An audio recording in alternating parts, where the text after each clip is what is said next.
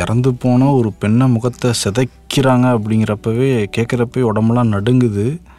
அந்த பெரியர் இன்னும் என்னென்ன மாதிரி வேட்டை கதைகள்லாம் சொன்னார் உங்ககிட்ட? அவர் நிறைய சொன்னார் நிறைய வீடியோக்குள்ளேயும் காமிச்சார். அது எல்லாத்தையுமே என்னால் சொல்ல முடியுமான்னு தெரில நான் ரொம்ப லீகலாக எஃப்ஐஆர் பதியப்பட்ட சில கதைகள் மட்டும் உங்ககிட்ட நான் வந்து சொல்கிறேன் சூரச்சந்த்பூர் அப்படின்னு சொல்லி ஒரு மலை மாவட்டம் இருக்குது அங்கே வந்து லங்ஸா அப்படின்னு ஒரு கிராமம். அந்த கிராமம் அது ஒரு ஞாயிற்றுக்கிழமை. என்ன ஆகுதுன்னா அங்கே வந்து கூக்கிகள் கம்மி. ஹமார் அப்படின்னும் கோம் அப்படின்னும் வேற சில பழங்குடிகள் தான் இருக்காங்க. ஞாயிற்றுக்கிழமை காலையில் அந்த மக்கள் எல்லாருமே சர்ச்சுக்கு போகிறதுக்காக தயாராகிட்டு இருக்காங்க அப்போ ஒரு பெரிய மெய்த்தி கூட்டம் அந்த ஊருக்குள்ளே வருது. அந்த கூட்டத்துக்கிட்டேருந்து தங்களை தற்காத்துக்கிறதுக்காக தப்பிச்சு இந்த ஹமாரும் கோம் பழங்குடிகளும் சில கூக்கிகளும் குடும்பம் குடும்பமாக அந்த கிராமத்தை விட்டு தப்பிச்சு வெளியில் ஓடிடுறாங்க. ஓரளவுக்கு எல்லாருமே தப்பிச்சு போயிடுறாங்க. இவங்க உள்ளே வரக்கூடிய மெய்த்தி கூட்டம் என்ன பண்ணுறாங்க அங்கே இருக்கக்கூடிய மொத்த வீடுகளையும் அடித்து நொறுக்கி எரிச்சு அங்கே நடுவில் அந்த மொத்த அதாவது சின்ன கிராமம் தானே. அந்த கிராமத்துக்கு ஒரு சர்ச் இருக்குது அந்த சர்ச்சையும் வந்து எரிச்சு விட்டுறாங்க. ஸோ இப்படி தப்பிச்சு போன கூட்டத்தில் ஒரு பையன் இருக்கான். அவன் பேர் டேவிட் தியக். இருபத்தி மூணு வயசு. ஒரு ஃபுட்பால் பிளேயர் அவனுக்கு வந்து ஃபுட்பாலில் ஒரு பெரிய ஃப்யூச்சர் இருந்தது. ஸோ அவன் என்ன பண்ணுறான்னா மதிய நேரத்தில் தப்பிச்சு வெளியே போயிடுறாங்க. அசாம் ரைஃபிள்ஸ் கேம்ப்புக்கே போயிடுறாங்க. மதிய நேரத்தில் அவன் என்ன பண்ணுறான்னா அவன் ஒரு பைக் வாங்கி இருந்திருக்கான் புது பைக்கு அந்த பைக்னா அவனுக்கு ரொம்ப பிடிக்கும். ஸோ அந்த பைக்கை மட்டும் எப்படியாவது போய் எடுத்துகிட்டு வந்துடலாம் எப்படியும் மெய்த்தீஸ்லாம் வெளியே போயிருப்பாங்க அப்படின்னு சொல்லிட்டு கிராமத்துக்குள்ளே அப்போவுமே கொஞ்சம் காஷியஸாக பதுங்கி பதுங்கி தான் உள்ளே போகிறான் அப்படி போகும்போது அந்த மெய்த்திகள் கிட்ட மாட்டிக்கிறான். இந்த மெய்த்தைகள் செய்த கொலைகள் இருக்குல்ல சிபி அந்த கொலைகளை விட அவர்கள் அந்த கொலை செய்வதற்கான அந்த ஃபார்மேட் இருக்குல்ல அதுதான் ரொம்ப பதற வைக்கிற ஒரு ஃபார்மேட்டாக இருக்கும். ஃபார் எக்ஸாம்பிள் டேவிட் தியக்க பிடிச்சிடுறானுங்க. பிடிச்சி ஃபஸ்ட்டு அடிக்கிறானுங்க. அடி அடின்னு அடிக்கிறானுங்க. அடித்து முடிச்சிட்டு அவனுடைய தலையை அவனோட உடம்புலேருந்து கட் பண்ணி வெளியே எடுத்துட்றானுங்க. கட் பண்ணி எடுத்தது மட்டும் இல்லாமல் அந்த தலையை கையில் இப்படி தூக்கி பிடிச்சு அந்த கழுத்து வழியாக கையை உள்ள விட்டு அவனுடைய மூளை உட்பட எல்லா உடல் உறுப்புகளையும் வெளியில் எடுத்து போட்டு அவனுடைய மண்டையோட்டையும் அடித்து வெளியே போட்டு இப்போ வந்து ஒரு அந்த சதை முகத்தினுடைய அந்த சதை மட்டும் இருக்கு இல்லையா? அதை மட்டும் எடுத்துகிட்டு போய் அந்த பையனுடைய வீட்டை சுற்றி இருக்கக்கூடிய ஒரு ஃபென்சிங் போட்டிருப்பாங்க மூங்கில் ஃபென்சிங் அதில் ஒரு மூங்கில் தட்டி மேலே அந்த சதையை வந்து தொங்க விட்டுட்டு அவனுடைய முண்டத்தை பீஸ் பீஸாக கட் பண்ணி அதை வந்து நெருப்பு மூட்டி எரித்து அதை வந்து சாம்பலாக்கி வச்சுருக்காங்க. இது வந்து டேவிட் தியக்கனுடைய ஒரு கதை. இது வந்து எஃப்ஐஆர் வந்து பதியப்பட்டிருக்கு. ஸோ இந்த விஷயத்தை பார்க்கும்போது என்ன இருக்குன்னா how inhuman a human can be ஒரு மனிதன் எந்த அளவுக்கு ஒரு மனிதத்தன்மை அற்றவனாக மாற முடியும்? இது வந்து ஒரு ஒரு கொலைகாரனோ இவனும் கிடையாது. இவன் ஒரு மாப் ஒரு சாதாரண மக்கள் கூட்டத்தை சேர்ந்தவன். அவனுக்குள்ளே எப்படி இப்படி ஒரு வெறி ஏறுச்சு அப்படிங்கிறது ஒரு மிகப்பெரிய கேள்வியாக இருக்குது இன்னொரு முக்கியமான ஒரு வேட்டை கதை இருக்கு. அந்த பொண்ணுக்கு பதினெட்டு வயசு. அவள் இம்ஃபாலில் தங்கி காஸ்மெட்டாலஜி கோர்ஸ் படிச்சுட்டு இருக்கா. அவளுக்கு வந்து பிஜேபி மேலே ஒரு பெரிய அபிமானம் உண்டு. மோடினா அவளுக்கு ரொம்ப பிடிக்கும். பிரன் சிங் மேலே ஒரு பெரிய நம்பிக்கை இருக்கக்கூடிய ஒரு பொண்ணு அவள் கூக்கி இனத்தை சேர்ந்தவன் அப்போ மே மூணாம் தேதி இந்த கலவரம் இம்ஃபாலில் நடந்த உடனே அவங்க அப்பா அம்மா என்ன சொல்கிறாங்க இங்கே இருக்கிறது சேஃப் கிடையாது. நம்மளோட மலைக்கு போயிடலாம் நம்ம அப்படின்னு கூப்பிடுறாங்க. அவன் என்ன சொல்கிறா நீங்கள் வேணா போங்க. அதெல்லாம் போய் மோடிலாம் வந்து ரெண்டு நாளில் இதை வந்து ஜஸ்ட் லைக் தட் பிடிச்சி நிறுத்திடுவார் இந்த கலவரத்தெல்லாம். இதெல்லாம் ஒரு பிரச்சனையே கிடையாது அப்படின்னு சொல்லி அந்த அப்பா அம்மாவை அனுப்பிச்சிட்டு இவன் என்ன பண்ணுறான்னா இவளோட ஃப்ரெண்ட் ஒரு கூக்கி பொண்ணு இருக்கா. அவள் வந்து பங்கல்னு சொல்லப்படுற மெய்த்தை இஸ்லாமியர் முஸ்லீம் ஒருத்தரை கல்யாணம் பண்ணி இம்ஃபாலில் இருக்கா. ஸோ அவள் வீட்டில் போய் நான் தங்கிக்கிறேன். அதான் எனக்கு சேஃப் அப்படின்னு அங்கே போயிடுறான் ஸோ அவளோட பேரண்ட்ஸும் அவளை விட்டுட்டு போயிடுறாங்க. இவன் அந்த போ ஃப்ரெண்டு வீட்டில் வாழ்ந்துட்டு இருக்கா. ஸோ மே மூணு நாலு அஞ்சு ஆறு ஏழுன்னு நாட்கள் கிடக்குது. ஆனால் கலவரம் கட்டுப்பாட்டுக்கு வந்த மாதிரி இல்லை. கொடூரங்கள் ரொம்ப அரங்கேறிட்டு இருக்கு.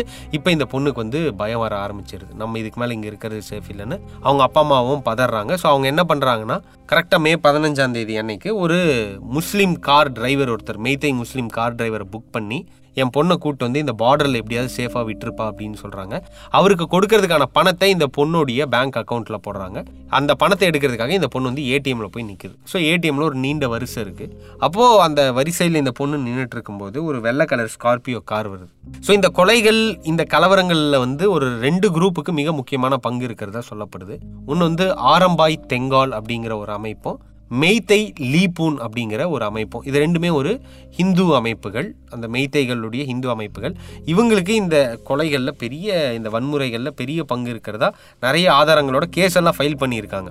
ஸோ அப்படி வந்திருக்கக்கூடிய அந்த ஆரம்பாய் தெங்கால் ஆட்கள் ஸ்கார்பியோலேருந்து இறங்கி வரிசையில் நின்றுட்டு இருக்கக்கூடிய எல்லாருக்கிட்டையும் ஆதார் கார்டை கேட்குறாங்க. நீ மெய்த்தையா? ஆ சரி ஓகே நீ மெய்த்தையா? சரி ஓகே ஸோ அந்த பொண்ணு ஒரு ஸ்கார்ஃப் கட்டியிருக்கு. அந்த ஸ்கார்ஃபை கழட்டி அந்த பொண்ணோட ஆதார் கார்டை காட்டு அப்படின்னு சொல்லி கேட்குறாங்க இந்த பொண்ணு வந்து ஆதார் கார்டு இல்லை நான் வீட்டிலே வச்சுட்டேன்ட்டுன்னு சொல்லுது.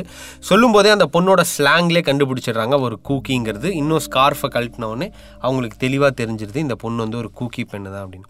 உடனே அவளை அடித்து இழுத்து அந்த ஸ்கார்பியோ கார்க்குள்ளே போட்டு ஒரு ரெண்டு கிலோமீட்டர் ட்ராவல் பண்ணி அங்கே ஒரு இடத்துக்கு கூப்பிட்டு போகிறாங்க இப்போ இந்த ஆரம்பாய் தெங்காலும் இந்த மெய்தை லீப்புன் ரெண்டு அமைப்புகள் சொன்னோம் இல்லையா? இவங்களுக்கு ஈக்குவலாக அதிர்ச்சிகரமாக இன்னொரு அமைப்புக்கும் இந்த வன்முறையில் பெரிய பங்கு இருக்குது அந்த அமைப்புக்கு பேர் வந்து மெய்ரா பெய்பீஸ் அப்படிங்கிறது. இது முழுக்க முழுக்க ஒரு பெண்கள் அமைப்பு. வெறும் பெண்கள் மட்டும் இருக்கக்கூடிய ஒரு அமைப்பு. ஸோ அந்த மெய்ரா பேபிஸ் கிட்ட இந்த பசங்க வந்து இந்த பொண்ணை கொண்டு போய் விடுறாங்க. அந்த பெண்கள் எல்லாரும் சேர்ந்து அயன் ராடையும் கட்டையும் எடுத்து இந்த பொண்ணை போட்டு அடி அடின்னு அடித்து துவைக்கிறாங்க. இந்த பொண்ணு வந்து குத்துயிரும் கொலையுருமா கிடக்குது. இவளை எடுத்துகிட்டு போய் கொன்றுங்கடா அப்படின்னு சொல்லி அந்த பொம்பளைங்க சொல்கிறாங்க சரின்னு இவனுங்க திரும்ப அந்த ஸ்கார்பியோவில் எடுத்துக்கிட்டு போட்டு அப்படியே அந்த சைடு சுற்றி கொஞ்சம் தூரத்தில் பார்த்தீங்கன்னா ஒரு மலை. ஸோ அந்த மலை மேலே ஏறுறானுங்க. போகிற வழியிலே கார் உள்ளே வச்சு இந்த பொண்ணை போட்டு செம்மையாக அடிக்கிறானுங்க. காரை விட்டு இறங்கும்போது இந்த துப்பாக்கிக்கு பின்னாடி இருக்கக்கூடிய கட்டையில் வந்து அவன் மண்டையில் அடிக்கிறாங்க. மண்டை அடித்து அவளுக்கு மயக்கமாகி மயக்கம் போட்டுறான். அப்புறம் மயக்கம் தெளிஞ்ச உடனே பார்க்குறா நாலு பேர் இருக்காங்க. அந்த நாலு பேரில் மூணு பேர் வந்து இவளை ஒருத்தர் பின் ஒருத்தராக வந்து பாலியல் வன்புணர்வு பண்ணுறாங்க மொத்தமாக அவளை செதைச்சிடுறாங்க. அவள் வந்து எந்திரிக்க கூட தெம்பில்லாமல் அப்படியே அரை மயக்க நிலையில் படுத்துட்டு இருக்கா. இவங்க பேசுறது அவளோட காதுகளுக்கு கேட்குது அவங்க என்ன பேசிட்டு இருக்கானுங்கன்னா இவளை எந்த வகையில் எப்படிலாம் கொலை பண்ணலாம்னு ஆளுக்கு ஒரு ஐடியா கொடுத்துட்டு இருக்கானுங்க. இவளை இப்படி கொல்லலாம் அப்படி கொல்லலாம். இவளுக்கு ரொம்ப பதறிடுது. என்ன பண்ணுறதுன்னு தெரில உடல்லையும் அவ்வளோ தெம்பில்லை. அப்போ அவ அவங்கள கூப்பிட்டு கெஞ்சி கேட்டு எனக்கு வந்து டாய்லெட் போகணும் சிறுநீர் கடிக்கணும். அவளோட கையை வந்து பின்னாடி கைத்தில் கட்டி வச்சுருக்கானு. ஸோ இதை கொஞ்சம் கழட்டி விட்டிங்கன்னா நான் போயிடுவேன் அப்படின்றான் ஸோ அவனுங்களும் வந்து ஒரு தைரியத்தில் அவ்வளோதான் அவ்வளோ செதைச்சிட்டமே இவ போய் எப்படி தப்பிச்சு போக போகிறான்ற தைரியத்தில் அந்த கைத்தை அவுத்து விடுறானுங்க. இவள் அப்படியே நகர்ந்து நகர்ந்து நகர்ந்து ஒரு கார்னருக்கு வரா. அந்த கார்னர்லேருந்து பார்த்தா ஒரு பெரிய சரிவு இருக்குது கீழே தூரத்தில் ரோடு தெரியுது. அவள் துணிஞ்சு என்ன பண்ணிடுறான்னா அந்த சரிவில் குதிச்சிட்றா. குதித்து அதில் சறுக்கி முள்ளில் கிழிச்சு கல்லில் கிழிச்சு அப்படியே உருண்டு அந்த ரோட்டு பகுதிக்கு வந்து சேர்ந்துறா. இதெல்லாம் மிட் நைட் அரௌண்ட் ஒரு டுவெல் ஒன் நடக்குது. அவள் அங்கே இறங்குறா. இறங்கி ரோட்டில் எங்கே ஓடுறது என்னன்னு தெரியல. அப்போ அங்கே ஒரு மெய்த்தை இஸ்லாமிய ஆட்டோ டிரைவர் ஒருத்தர் வந்து காய்கறி மூட்டைகளை மார்க்கெட்டுக்கு எடுத்துகிட்டு போயிட்டுருக்காரு. அவள் அந்த ஆட்டோவை கை காட்டி நிறுத்துறா. அவர் பார்த்து இவளோட கண்டிஷனை பார்த்து பதறிடுறாரு. இவள் விஷயங்களை சொன்ன உடனே இவளை அந்த மூட்டையோட மூட்டையாக அதுக்கு நடுவில் போட்டு மறைச்சி ஆட்டோ எடுத்துகிட்டு போகிறாரு அதுக்குள்ளே அவனுங்க இவ குதிச்சதை பார்த்துட்டு கார் எடுத்துகிட்டு கீழே வரானுங்க. அந்த ஆட்டோவை ஃபாலோ பண்ணுறானுங்க துப்பாக்கியிலெல்லாம் சுடுறானுங்க அப்படிங்கிறதுலாம் நடக்குது. இவர் இவளை எப்படியாவது சேஃப் பண்ணோம் அப்படிங்கிறதுக்காக அங்கே இருக்கக்கூடிய பிஷ்ணுபூர்னு ஒரு இடம் இருக்குது அந்த பிஷ்ணுபூர் போலீஸ் ஸ்டேஷனுக்கு இவளை கொண்டு போய் விட்டுறாரு. பிஷ்ணுபூர் போலீஸ் ஸ்டேஷனில் பார்த்தா நாலே நாலு கான்ஸ்டபிள்ஸ் தான் இருக்காங்க. இந்த பொண்ணு இங்கேயே இருக்கட்டும். நீ கிளம்பு. காலையில் எங்கள் இன்ஸ்பெக்டர்லாம் வந்தோடனே நாங்கள் பார்த்து என்ன பண்ணணுமோ பண்ணிக்கிறோம் அப்படின்னு இந்த ஆட்டோக்கார்கிட்ட சொல்கிறாங்க ஆனால் அந்த ஆட்டோக்காருக்கு ஒரு பயம் இருக்குது ஏன்னா அந்த ஸ்கார்பியோக்காரனுங்க துரத்திட்டு வரானுங்க. இவங்க இருக்கக்கூடிய நாலு கான்ஸ்டபிளுமே மெய்தைஸ் வேறு. ஸோ இந்த பொண்ணை இவனுங்க எந்த அளவுக்கு காப்பாற்றுவானுங்கன்னு அவருக்கு டவுட் ஆகுது. அந்த பொண்ணும் பயப்படுது. ஸோ திரும்ப அந்த போலீஸ் ஸ்டேஷன்லேருந்து அந்த பொண்ணை எஸ்கேப் பண்ணி ஆட்டோவில் ஏற்றிக்கிட்டு ரொம்ப தூரம் ட்ராவல் பண்ணி அதுக்குள்ளே சில ஆட்கள் கிட்டலாம் பேசி பார்டரில் இருக்கக்கூடிய கூக்கி வாலண்டியர்ஸ் நான் சொன்னேன் இல்லையா இந்த பெரிஃபரல் பஃபர் ஜோனில் இந்த துப்பாக்கி வச்சுக்கிட்டுலாம் நிற்கிறாங்கன்னு அந்த ஆட்கள் கிட்ட போய் இந்த பெண்ணை வந்து அவர் இறக்கி விடுறாரு. அவர் ரொம்ப மிக முக்கியமான மனிதராக இருக்கார். ஏன்னா இந்த பெண்கிட்ட ஒரு ரூபா கூட காசு கிடையாது. இறங்கி இந்த அவர்கிட்ட சொல்கிறதுக்கு அவர்களுக்கு நன்றி மட்டும்தான் இருக்குது காசு கூட எதுவுமே இல்லை. பட் அவர் அதை பற்றிலாம் கவலைப்படாமல் அவளை பல ஆபத்துகளுக்கு நடுவுல இருந்து காப்பாற்றி கொண்டு போய் விடுறாரு.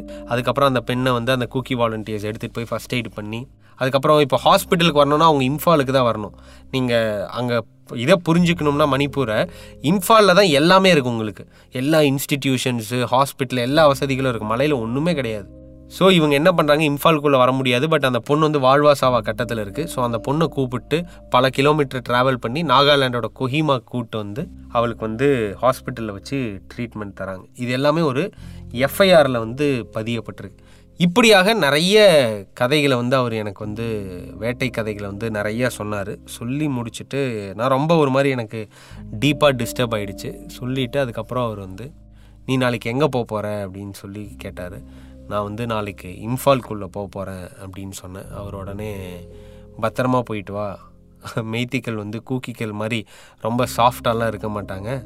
ஜாக்கிரதையாக போயிட்டு வா அப்படின்னு சொல்லிட்டு அப்படியே நடக்க ஆரம்பித்தார் நடக்க ஆரம்பிச்சுட்டு திரும்ப என்னை பார்த்து திரும்பி பார்த்து ஒரு நக்கலாக சிரிச்சுட்டு உங்கள் சவுத் இந்தியாவிலேருந்து நீங்கள் வரீங்க. தமிழ்நாட்டிலேருந்து வர நல்ல டெவலப்பான ஸ்டேட்டு இப்போ வந்து இந்த ஆட்சியில் வந்து அப்படியே நாடே சுபிக்ஷமான மாதிரி பேசுவாங்கல்ல. இந்த டெவலப்மெண்ட்டை பற்றி பேசுகிறவங்கெல்லாம் ஒரு நாலு நாள் கொண்டு வந்து இங்கே விடு.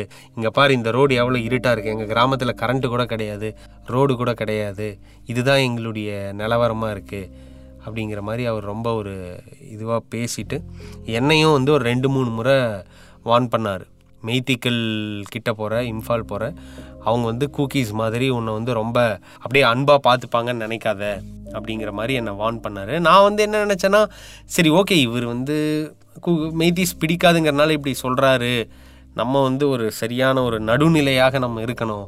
அப்படிலாம் நம்ம ஒரு ப்ரீ கன்சீவ் நோஷனில் இருக்கக்கூடாது அப்படின்னு நினச்சி தான் மறுநாள் இம்ஃபால்குள்ளே நான் கிளம்பி போனேன். ஆனால் என்னுடைய உயிருக்கே ஆபத்து விளைவிக்கிற மாதிரியான ஒரு சம்பவம் எனக்கு வந்து இம்ஃபாலில் நடந்தது சிபி.